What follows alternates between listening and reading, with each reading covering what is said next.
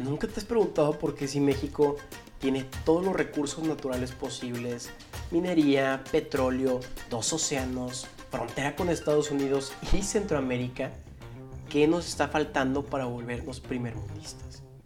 En esta segunda temporada de Maciosar Político exploraremos este tema de una forma realista, polémica y sin filtros.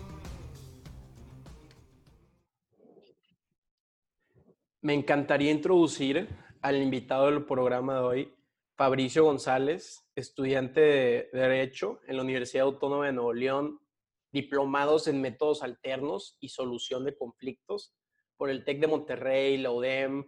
Fuiste representante mexicano ante la cumbre de cambio climático más importante del mundo y aparte director nacional de la Red Mundial de Jóvenes Políticos. Fabricio, de estudiante de Derecho, estudiante de Derecho, me da mucho gusto que estés aquí con nosotros. Muchísimas gracias, Carlos, por la invitación. Para mí todo es, es todo un gusto estar con ustedes. Realmente, gracias por la invitación. Aquí estamos para discutir algunos temas, para platicarles un poco sobre mi trayectoria, sobre la red. Y pues bienvenidos a todos y a todas los que nos escuchan. Muchas gracias. Empezamos más o menos con unas preguntas donde platícanos un poco acerca de tu trayectoria, Fabricio. ¿Cómo llegaste a ser director nacional de la Red Mundial de Jóvenes Políticos? ¿Cuál fue tu trayectoria a esta temprana edad? Claro, pues mira, Carlos, la verdad es que desde niño tuve un interés en desde mi salón de clases, desde mi escuela. Siempre crecí en una familia en donde mis dos padres eran 100% voluntarios, siempre eran eh, semanalmente una vez al mes el hacer diferentes actividades. Entonces nací en esa cultura de, de actividad diaria de voluntariado y pues mi mamá desde, desde muy chica en voluntariado, su misma familia hacía lo mismo, entonces fue una cadena que se fue replicando para bien. Eh, creo que desde, desde muy niño empecé en todo esto, pero sí crea un interés muy diferente en mi adolescencia hacia mi juventud. Ya cuando cumplo unos 18 años empiezo todo este tema político, eh, representando a Nuevo León como uno de los cuatro diputados juveniles en la Cámara de Diputados a nivel nacional, en donde hay un parlamento abierto que se crean pues 500 jóvenes de toda la República Mexicana entre ellos 300 iniciativas presentadas y de 300 iniciativas, 12 eh, se aprueban y 12 es una de las que yo presenté. Entonces, me gusta mucho el proceso legislativo, empecé en los parlamentos juveniles, después en el mi estado, etcétera, etcétera, y después empiezo en los modelos de Naciones Unidas, que es una gran oportunidad para cientos de jóvenes informarse sobre relaciones internacionales, diplomacia y lo que nuestro país actualmente la queja y a nivel internacional. Entonces, así es como despierto mi interés eh, tuve la oportunidad también de participar en diferentes actividades como líder universitario, como líder estudiantil y ahora que tenemos la red mundial de jóvenes políticos, ¿cómo llego yo? Pues una convocatoria internacional que se abre para diferentes países, ya estábamos en 14 países, México fue el número 15 de esta organización, fue un proceso complicado, compitieron aproximadamente 300 juventudes, pero pues ahí fue un proceso en donde llegamos a legitimar esta dirección nacional, a tomarla con mucha responsabilidad y a trabajar por las juventudes.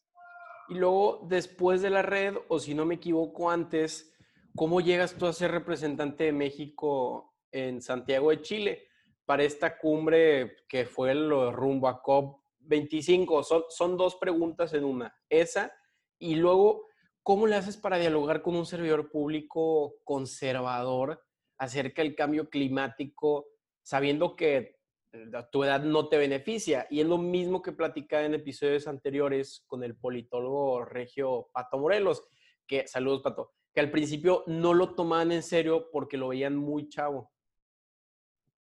Claro, realmente es una situación que pasa, es una problemática por la cual nos enfrentamos cientos de jóvenes, pero en lo que dices de la cumbre de cambio climático más importante del, mundo, que es la COP25, la conferencia de las partes, es una cumbre internacional que de hecho pues me tocó vivir lo que pasó en Santiago de Chile, el levantamiento, y por eso se tuvo que posponer a España.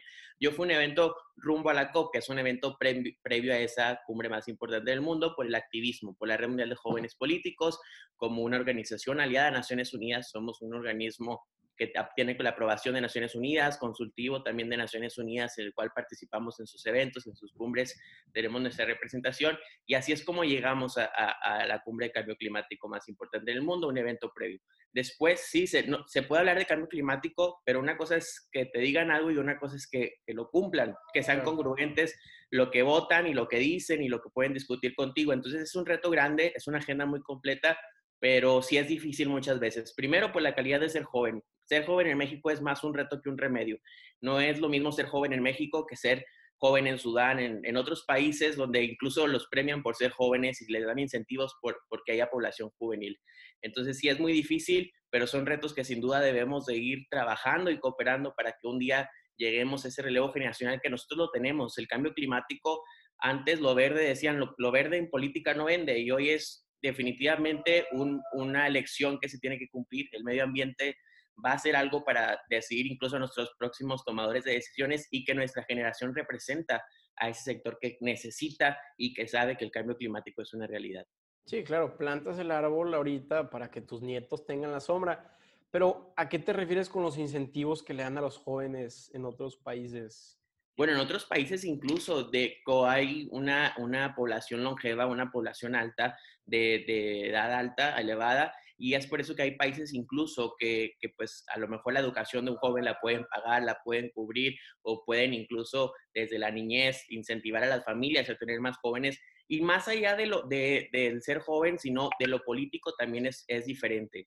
Es decir, que lo político pues es más difícil ser joven en México, es más difícil ser un político joven en México, no hay un piso parejo definitivamente y es algo que se debe de combatir y de lo que se debe trabajar. Pero ¿cómo se va a trabajar si los tomadores de decisiones son de edad muy alta? Incluso en este Congreso es uno de los congresos más longevos o que dimos un paso atrás en materia de juventud. Entonces debemos por eso mismo incidir los jóvenes en la política para que se tomen decisiones por nosotros y no contra nosotros. Sí, claro, si no mal no me equivoco, creo que el gabinete AMLO son, la edad promedio son 70 años, algo así.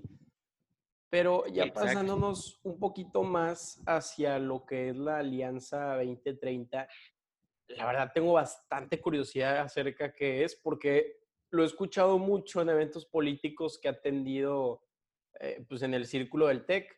Entonces, ¿cuál es el propósito? Son una extensión juvenil del PRI, ya que hay muchos consultores de esta alianza que pertenecen al partido, como no me podrás dejarás mentir, Carlos Barona, la alcaldesa Cristina Díaz, así como Movimiento Ciudadano tiene su grupo de jóvenes en movimiento o son una organización independiente Claro, Carlos, mira, yo soy consejero eh, de Alianza 2030, que es un grupo multipartidista de Nuevo León. Eh, yo entro no desde la fundación, sino un año después aproximadamente. Se ha hecho diferentes actividades pero son los mismos jóvenes los que toman la iniciativa de crear alianzas con otros partidos políticos. Yo actualmente no milito en ningún partido político, tengo una ideología definida, pero no por eso mismo de que un grupo tome a lo mejor más alianza con otros candidatas o candidatos o posibles aspirantes y demás. Es una, es una actividad que los mismos jóvenes que creamos Alianza 2030 y que lo, que lo organizamos y que somos parte, somos 50 consejeros y consejeras de diferentes municipios, de diferentes asociaciones civiles, empresarios, etcétera, etcétera, diferentes liderazgos universitarios, lo cual nos dan esa apertura para crear un ambiente de contrapesos. Simplemente que haya a lo mejor grupos de un partido que trabajan más que otro, que incentivan más y que proponen más, entonces a lo mejor por eso se tiene ciertas relaciones, pero hemos tenido unas consultas muy buenas a nivel estatal, de, eh, pues de mucha participación sobre qué le hace falta a Nuevo León, hemos tenido la participación de todas y todos esos perfiles políticos de diferentes fuerzas y corrientes. Entonces, ahí estamos como uno de los grupos pues, más grandes a nivel estatal acerca de juventudes y pues es una alianza hacia el 2030 de los jóvenes que vamos a llegar a hacer ese relevo generacional, que desde ahorita sabemos que al 2030 ya muchos vamos a estar en política y que tenemos una agenda en común. Y hablando de esto de los chavos, ¿cómo le estamos haciendo o cómo le están haciendo ustedes para involucrar a los jóvenes a las decisiones del país, porque como decíamos antes, en México hay 30 millones de personas jóvenes entre 15 y 29, somos como el 26% aproximadamente de la población. Y oye, ¿quién nos representa en el Congreso de la Unión? ¿Cómo le están haciendo ya sea la Alianza 2030 o la Red Mundial de Jóvenes Políticos? ¿Van a proponer iniciativas de ley que hagan obligatorio que X porcentaje de senadores sean menores de 29? o están tomando otras diferentes formas de representación? Claro, mira, Carlos, es algo muy importante. Alianza 2030 es algo estatal que hemos trabajado, incluso tenemos una consulta estatal acerca de una agenda muy completa. La Red Mundial de Jóvenes Políticos a nivel nacional, estamos en los 32 estados de la República y en la mayoría de los municipios del país. Eso nos da la oportunidad de crear y conocer las diferentes problemáticas, que no es lo mismo lo que pasa en el norte a lo mismo de lo que pasa en el sur de nuestro país.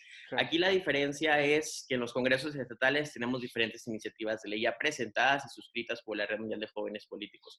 Tenemos una coordinación nacional de vinculación legislativa que se encarga de proponer leyes, proponer modificaciones, incluso de hablar con diputadas y diputados acerca de algunas comisiones en específico, como el de juventud y, otras, otras comisiones muy importantes de crear alianzas, de, por ejemplo, tener la representación ante la Ley General de Juventudes que se hace a nivel nacional. Esperemos que se apruebe esta ley. Entonces, tenemos un gran sistema legislativo, es una de las dos coordinaciones obligatorias por Estado y hemos presentado distintas iniciativas de ley. Te comento dos casos. En el caso de Morelos tuvimos una iniciativa, no se tenía la edad para poder ser diputado o diputado desde los 18 años, creo que era desde los 21 y presentamos una iniciativa para que desde los 18 se garanticen los derechos políticos y ciudadanos civiles de las juventudes. Entonces, de esa manera lo presentamos en Morelos.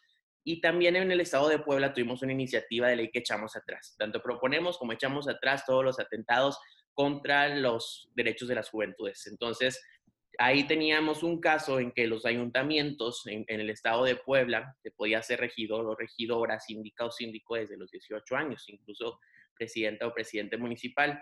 Entonces, eh, hay un diputado que propone elevar la edad de 18 a 21 años, como si los jóvenes fuéramos los culpables de que el gobierno estuviera así, porque así lo decía su iniciativa, que para garantizar mayor efectividad, eficacia, eficiencia y los demás eh, atributos, vamos a elevar la edad. Pero era algo ilógico porque los municipios no hay representación incluso de los jóvenes y nos estaban echando la culpa de que por nosotros eh, los iban a quitar nuestra edad para que podamos incluso después estar dentro hasta los 21 y fue una iniciativa que tomamos en el Congreso del Estado, hicimos mucha presión desde los 32 estados de la República, precisamente hasta Puebla, y se echó atrás esa iniciativa, es uno de los grandes logros que hemos hecho, pero sí son muchas las iniciativas que hemos presentado, como el crear, por ejemplo, en Nayarit, de institutos del deporte en los municipios y demás. Entonces, hay varias, varias iniciativas presentadas, se las haríamos llegar con mucho gusto en un futuro, pero realmente es necesaria la participación de las juventudes en ese tipo de, organismos legislativos.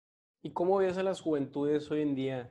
Tú que, Fabricio, que estás de lleno en ese tema, ¿nos ves apáticos, entrones, eh, eh, hasta rencorosos? ¿Cómo nos estás viendo?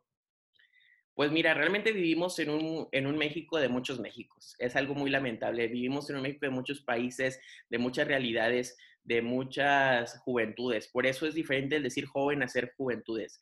En las juventudes incluye a los jóvenes de la diversidad sexual, a los jóvenes, a las jóvenes mujeres, a, los jóvenes de pueblos indígenas.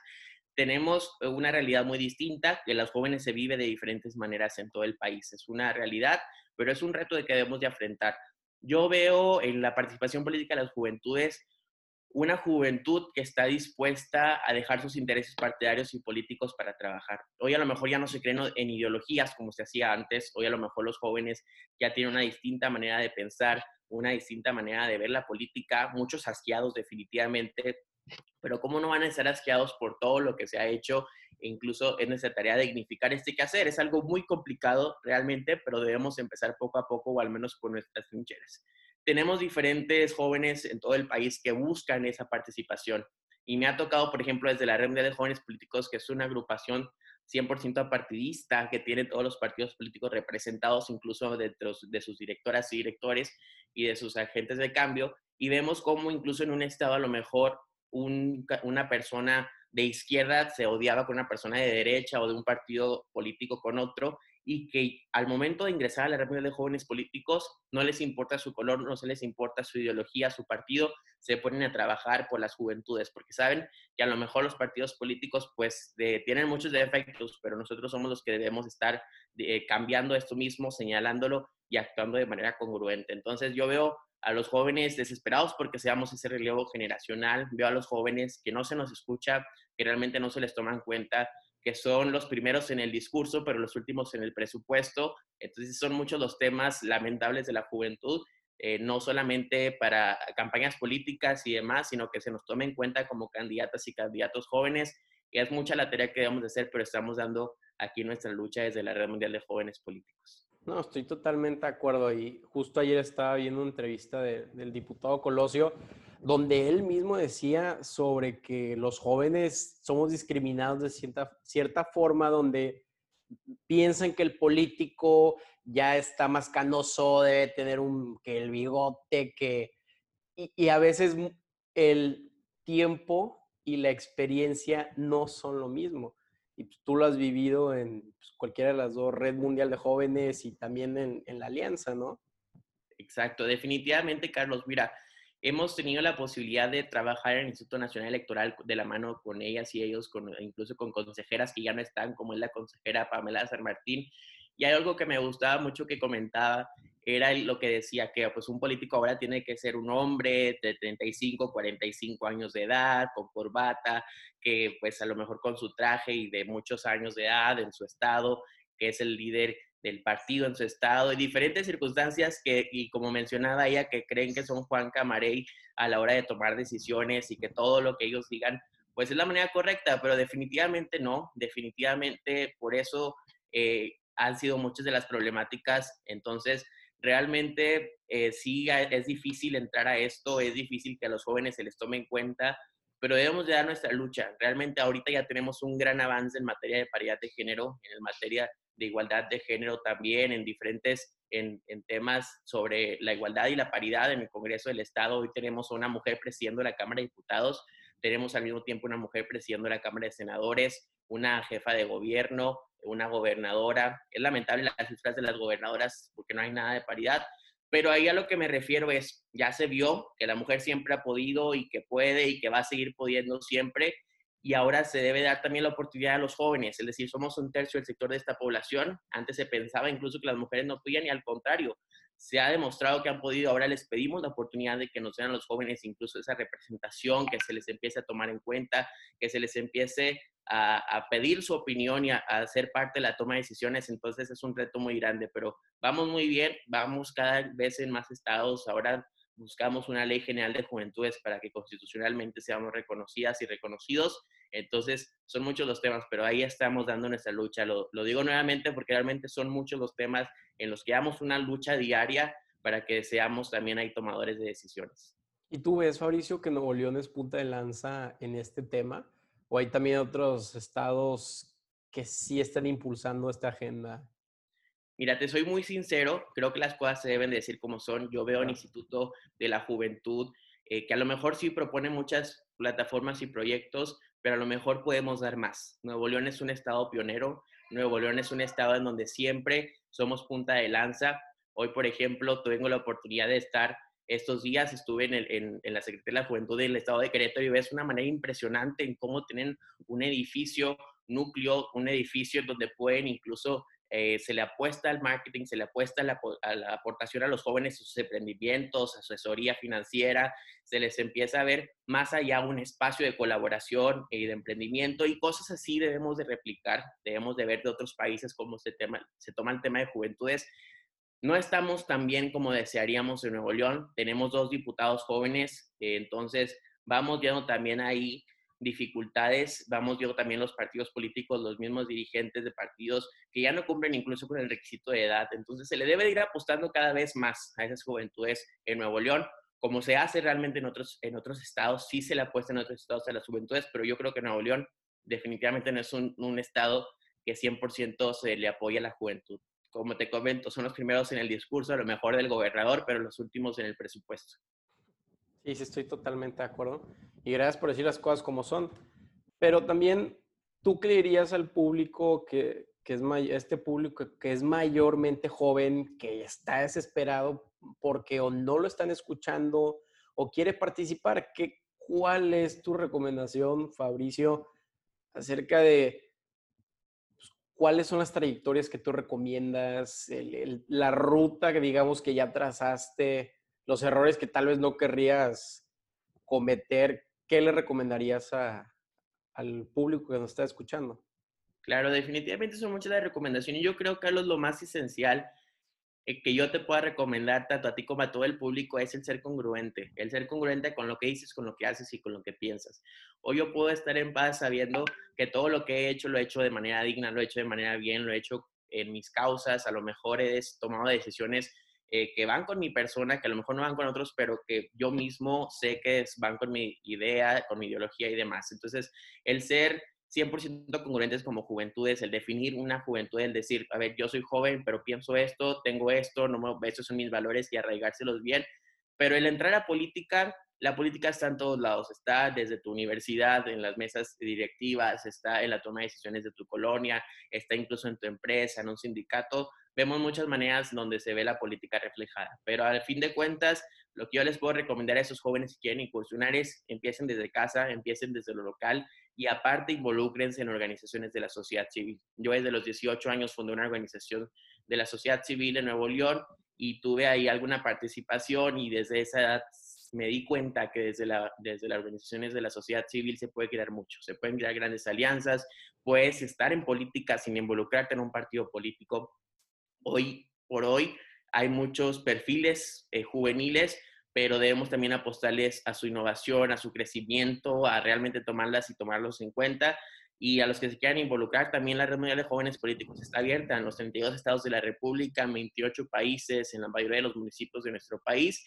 Y ahí vamos a estar también con las puertas abiertas. Y como, como decimos, aquí no tienen que venir a tocar la puerta porque la puerta ya está abierta para todas las jóvenes y los jóvenes que hoy en día quieren apostar en la defensa de la democracia, a la participación ciudadana, a los derechos humanos, al empoderamiento de los jóvenes. Entonces, aquí también aprovechando para extender esa invitación.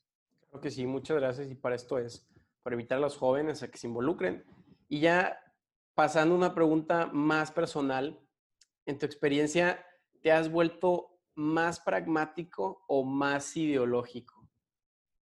Yo creo que es diferente las, las dos situaciones. Yo creo que sí, han, habido situaciones donde somos pragmáticos y más ideológicos. Yo como persona, como Fabricio, creo que siempre he tenido una ideología definida, una ideología progresista, una ideología a lo mejor en un estado muy conservador, eh, pero que creo en los derechos humanos, creo que, no, que se debe de, dejar de hablar de algunos temas y poner otros sobre la mesa, como es el cambio climático, pero siempre he sido muy ideológico conmigo mismo. Hoy las ideologías están por los suelos, hoy las ideologías están más que pisoteadas, incluso dentro de los partidos políticos no se sabe qué ideología tienen a la hora de votar.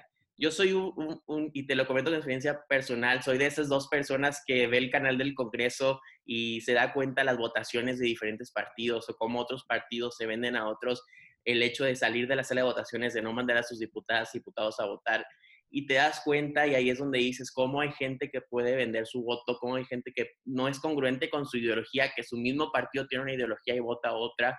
Entonces te das cuenta que las ideologías están más, más pisoteadas que nada, pero yo como Fabricio sí creo en una ideología o más en una corriente, en una corriente progresista, en una corriente de innovación, de crear en las nuevas generaciones, de, innovación en, en diferentes temas, que son muchos, pero sí me considero una persona que sí tiene una ideología definida y que también debe respetar eso, el ser congruente. No es posible que veamos perfiles de izquierda y luego que al otro día son de derecha extrema y vemos cómo ahí se rompe pues el pensamiento que tienes como persona y ese pensamiento es lo que tú le vas a aportar a fin de cuentas algún día a un electorado, a una persona que confió en ti y que no puedes decir, oye, es que estuve en este partido, pero ahora estoy en otro y ahora pienso otras cosas. Entonces creo que eso es lamentable creo que también incluso puede ser un atentado a la democracia y que sin, sin duda alguna debemos de tener eso bien arraigado. Claro, se flexibiliza mucho y lo vimos en el Pacto por México, donde había un PR de izquierda aliándose con un eh, partido con el PAN y dices tú, oye, algo aquí anda raro. Pero ya para finalizar, Fabricio, cuéntanos cuál es el futuro de Fabricio González alguna diputación, alcaldía, afiliación al partido. ¿Qué es lo que ves? Claro, pues como te digo, soy un fiel apasionado del proceso legislativo. Realmente eh, sería incongruente no estar posicionándote por, por buscar apoyar a tu ciudadanía, por ayudar a mi distrito, a mi municipio, a mi estado, Nuevo León, como región montano. Creo que a fin de cuentas no es un secreto que nos interesa la política, no es un secreto que queremos estar en una, en una boleta electoral pero debe hacerlo con mucha responsabilidad y compromiso y sobre todo con preparación, no que nos den una candidatura solo por el ser hecho de ser jóvenes, sino por el hecho de estar bien preparadas y preparados. Entonces, es algo fundamental, no hay prisa, sin duda alguna no hay prisa para apoyar a mi estado, a mi comunidad, lo hago de día a día con los diferentes estados de la República a nivel nacional, desde mi estado, y luego con mucho amor. Es lo que me apasiona, es lo que hago y lo que siempre voy a hacer, aunque no se nos pueda dar una oportunidad, siempre lo voy a hacer y creo que lo que viene para mí, pues es, ya veremos este, este proceso legislativo, este proceso electoral que viene, que se aproxima, pero me apasiona el proceso legislativo, incluso a nivel municipal, pues se junta lo administrativo con lo legislativo, como no sé, a lo mejor regidor de mi municipio, eh, diputado local por mi municipio, si algo que me encantaría, pero te repito, no hay prisa, seguimos trabajando por México, seguimos trabajando por las juventudes y por las diferentes causas que me apasionan, como son los derechos humanos, la anticorrupción, el Estado de Derecho, que son fundamentales y más que necesarios el día de hoy. Perfecto, Fabricio, de verdad, muchísimas gracias por tu tiempo. Sabemos que eres un hombre ocupado, entonces te deseamos los mejores de los éxitos en tus futuros proyectos y nos da mucho gusto que jóvenes como tú entren de lleno en la toma de decisiones y en exigirle a, a nuestros gobernantes, que al final del día son servidores públicos. Así es, Carlos. No, yo te agradezco la invitación. De verdad, aquí estamos para sumar, para cooperar. Te felicito por crear un espacio que incluso participa a cientos de jóvenes, participa con cientos de perfiles y que seguro van a seguir creciendo en más estados de la República. Es un proyecto muy bueno de innovación, de, que también fortalece nuestra democracia, el hecho de dialogar, de ver diferentes perspectivas.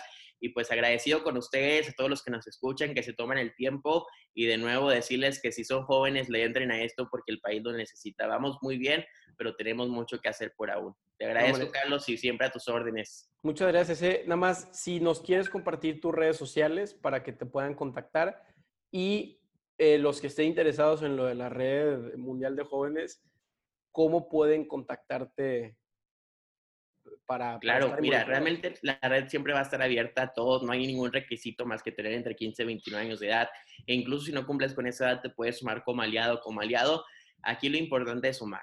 Eh, si se quieren inscribir a la Red Mundial de Jóvenes Políticos, manden un mensaje a las páginas de sus estados o a la red nacional, es Red Mundial de Jóvenes Políticos México en Facebook o Red Mundial de Jóvenes Políticos Nuevo León, por ejemplo. Entonces ahí vamos viendo cada uno de los estados y siempre los vamos a recibir con las puertas abiertas. Y en mis redes sociales, pues estoy en Instagram como Fabricio GZZ y en Facebook como Fabricio González. Ahí esos a sus órdenes y pues esperemos seguir conversando en futuros espacios como estos. Muchísimas gracias, Carlos. No, hombre, a ti, que tengas un excelente día. Suerte. Igualmente.